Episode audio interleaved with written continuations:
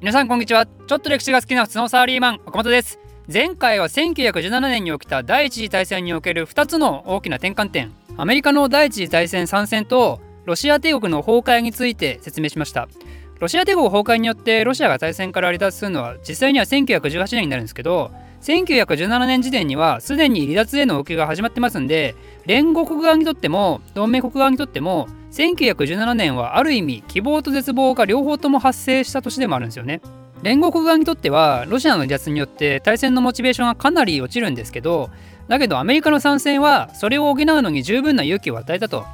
で同盟国側にしてみたら東部はなんとかなったけど苦戦した西部側に一つも傷を負ってない新勢力が現れてしまうことになると。ということで今回は主にアメリカが参戦した後の対戦状況について説明したいと思います。まず今回の話をするにあたって一つ言っておきたいことがあるんですけど第一次大戦をぼんやりとしか知らない人もしくは現代のアメリカのイメージしか知らない人からしたらああはいはい。アメリカ参戦したらねもう同盟国側勝ち目ないよね。だってあのアメリカ様だもんね。軍事帝国だもんね。アメリカがもう無慈悲に疲弊しまくった同盟国軍を大殺戮したんでしょ？って思いますよね。違うんですよ実は。アメリカってね実は当初軍事的な期待は全くということをされてなかったんですよ。連合国家からしたら。第一次大戦参戦時のアメリカってね別に全然軍事大国じゃないんですよ。海軍は力を入れてイギリスドイツに次ぐ世界3位の実力を持ってましたけど陸軍はもう全く全くですよ本当に。第一次大戦当初のアメリカ陸軍ってたったの11万人弱。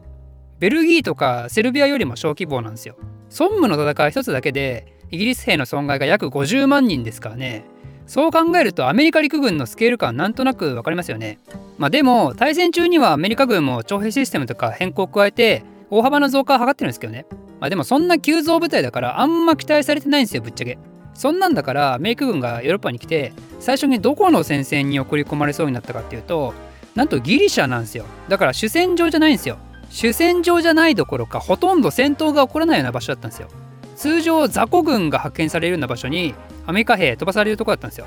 まあ、でもこれは結局実現しなかったんでアメリカ兵は西部戦線に置かれるようになるんですけどもうねそんな感じなのアメリカって最初は。意外ですよねきっとね。あんま知らない人からすると。でもアメリカ参戦は実は全然大した影響なかったんだぜってのはさすがにちょっと違くて。アメリカが何で貢献したかっていうとやはり物資の補給の面とあとお金ですね。連合国にお金を貸すことによってそれで対戦継続できた部分が非常に大きいわけですよ。ということでそんなアメリカの手助けによって戦争継続のための体力がまた回復した連合国側。それに対して東部戦線が終了して軍を一気に西部に傾けることができるようになった。同盟国側。この勝負は結構ごわかと思うかもしれないですけど実はね依然として同盟国は劣勢に立たされてるんですよね。なぜかというとドイツはブレスト・リトフスク条約で帝政ロシアのかなりの領土を獲得したと言いましたけどそこの領土って民族自立の動きが結構活発化してる場所なんでまあ荒れてるんですよとても。それに加えてロシアの社会主義政権に対抗する形でまたロシアではまた内戦やら対外戦争やらが起こるんでとりあえずこの講和条約でいくら同盟国側の支配下領域になったとしても決してほったらかしにできるような感じじゃなかったんですよね。だからそこの治安維持部隊としてある程度の軍は東部に置いておかないといけなかったんですよ。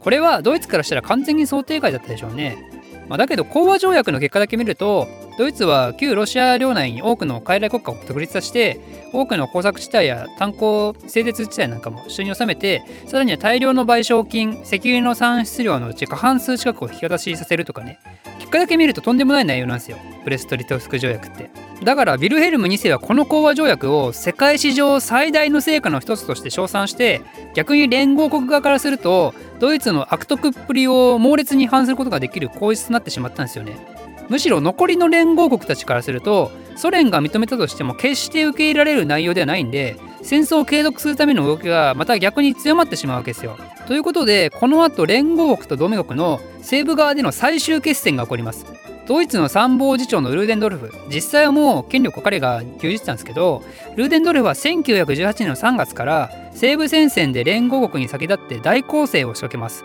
これはね今までかつてない規模の大攻勢ですこれを1918年の春季攻勢と言います。もしくは皇帝の戦いカイザー・シュラハトとも言います。かっこいいですよね。西部戦線におけるドイツ帝国最後の輝きです。ちなみにそのうちの一つの作戦コードはミファエルというんですけどある時ルーデンドルがこの作戦の詳細を聞かれた時にこれをあんまり作戦とは呼びたくないって言い出してまあなるようになれみたいな感じですよ。的な回答するんですよ。だから彼はこれは一種の大爆死みたいな感じで思ってたんですよね。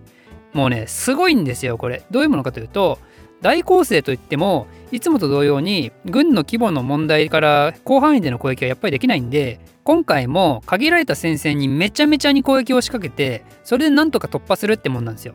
で何がすごいってその規模5時間にわたって一気にめちゃくちゃな数の砲弾を撃ち込んだんですけどこれはなんと17年に起こったフランドル戦の2週間分の砲弾数と同じなんですよ。フランドル戦だって大規模な戦いですからね。その2週間分をたったの5時間で撃ち込みまくるんですよ。イギリス兵はその砲弾の様子を土砂降りっていう言葉を使って表してますね。ゲリラ豪雨の砲弾バージョンですよ。ゲリラ砲弾。これはある程度戦果を上げてドイツ国内でも沸き立つわけですよね。でヒンデンブルクがあともうちょいで勝てるって宣言しちゃったから大半のドイツ国民もこれで戦争勝利を確信しちゃって戦時交際の売値がめちゃくちゃ上がってこれがねまた後々ドイツの敗戦後大きな混乱を生むわけですよ。まあでもこの時はまだドイツがイケイケモードで連合国側が大混乱したら間違いなくてこの後ドイツは方針37メートル射程130キロにも及ぶ超巨大大砲を持ち出して直接パリに向かって遠距離砲弾を撃ち込んだりもするんですよ。これはあんまり成果なかったですけどだけどこの後もドイツは進撃を進めてパリの目前にまでまた迫るわけですよパリ市民はこれでパニック状態になって国民だけじゃなくて政府も一時的にまたパリを離れる事態にまでなったんですよねこれで西はパリ目前東はウクライナまで。ドイツ帝国が最大半島を達成したんですよ。でもこれは決して全盛期的な意味の最大半島ではなくていろいろなほころびやリスクを抱えたスカスカの最大半島だったんですよね。いわば骨粗鬆症半島だったんですよ。やっぱ無駄に半島が広くなって軍隊が分散されたりとか食料物資もまだまだ限られてるんでその半島を安定させられるほどの実力がそもそもなかったとかだからむしろその半島を広げれば広げるほど連合国側の物資の豊かさにビビるわけですよ。こいつらこんないいとこ住んでたのかみたいな。こんな食料持ってたのかみたいな。物資輸送のためのこんな立派なインフラあったのかみたいな。これがねドイツ軍を絶望させるんですよね。相手側に攻めれば攻めるほど今の勝利が瞬間的であることを確信するみたいな。第二次大戦の太平洋戦争みたいなね。アメリカに真珠湾攻撃をして日本は盛り上がっていたけど当時のアメリカの国力を実際に見てみたらどうあがいても絶望だったみたいな。でルーデンドルフはこの時あたりからだんだん頭おかしいことを言い始めるようになってイギリスを倒すためにはやっぱりインド攻略だインド行けインドとか言い出したりフランスを離脱させるためにはロシアみたいに内部崩壊させないともうダメだとか情緒不安定感が顕著になるんですよね。だけどそんなルーデンドルフも身内のドイツ政府に対してはいつまでもめっちゃ強気でドイツの外務大臣が連合国側と交渉を視野に入れるべきっていう声明を出した後ルーデンドルフはあいつの言うことは軍は認めませんって言ってそいつを首にしたりね、まあ、典型的な軍部の暴走ですよ。もうこうなったらとても危ういですよね。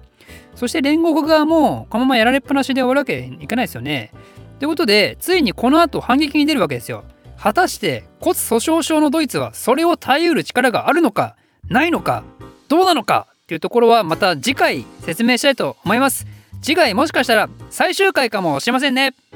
岡本歴史実況中継で好評の年号語呂が音声付き動画になって登場したよ。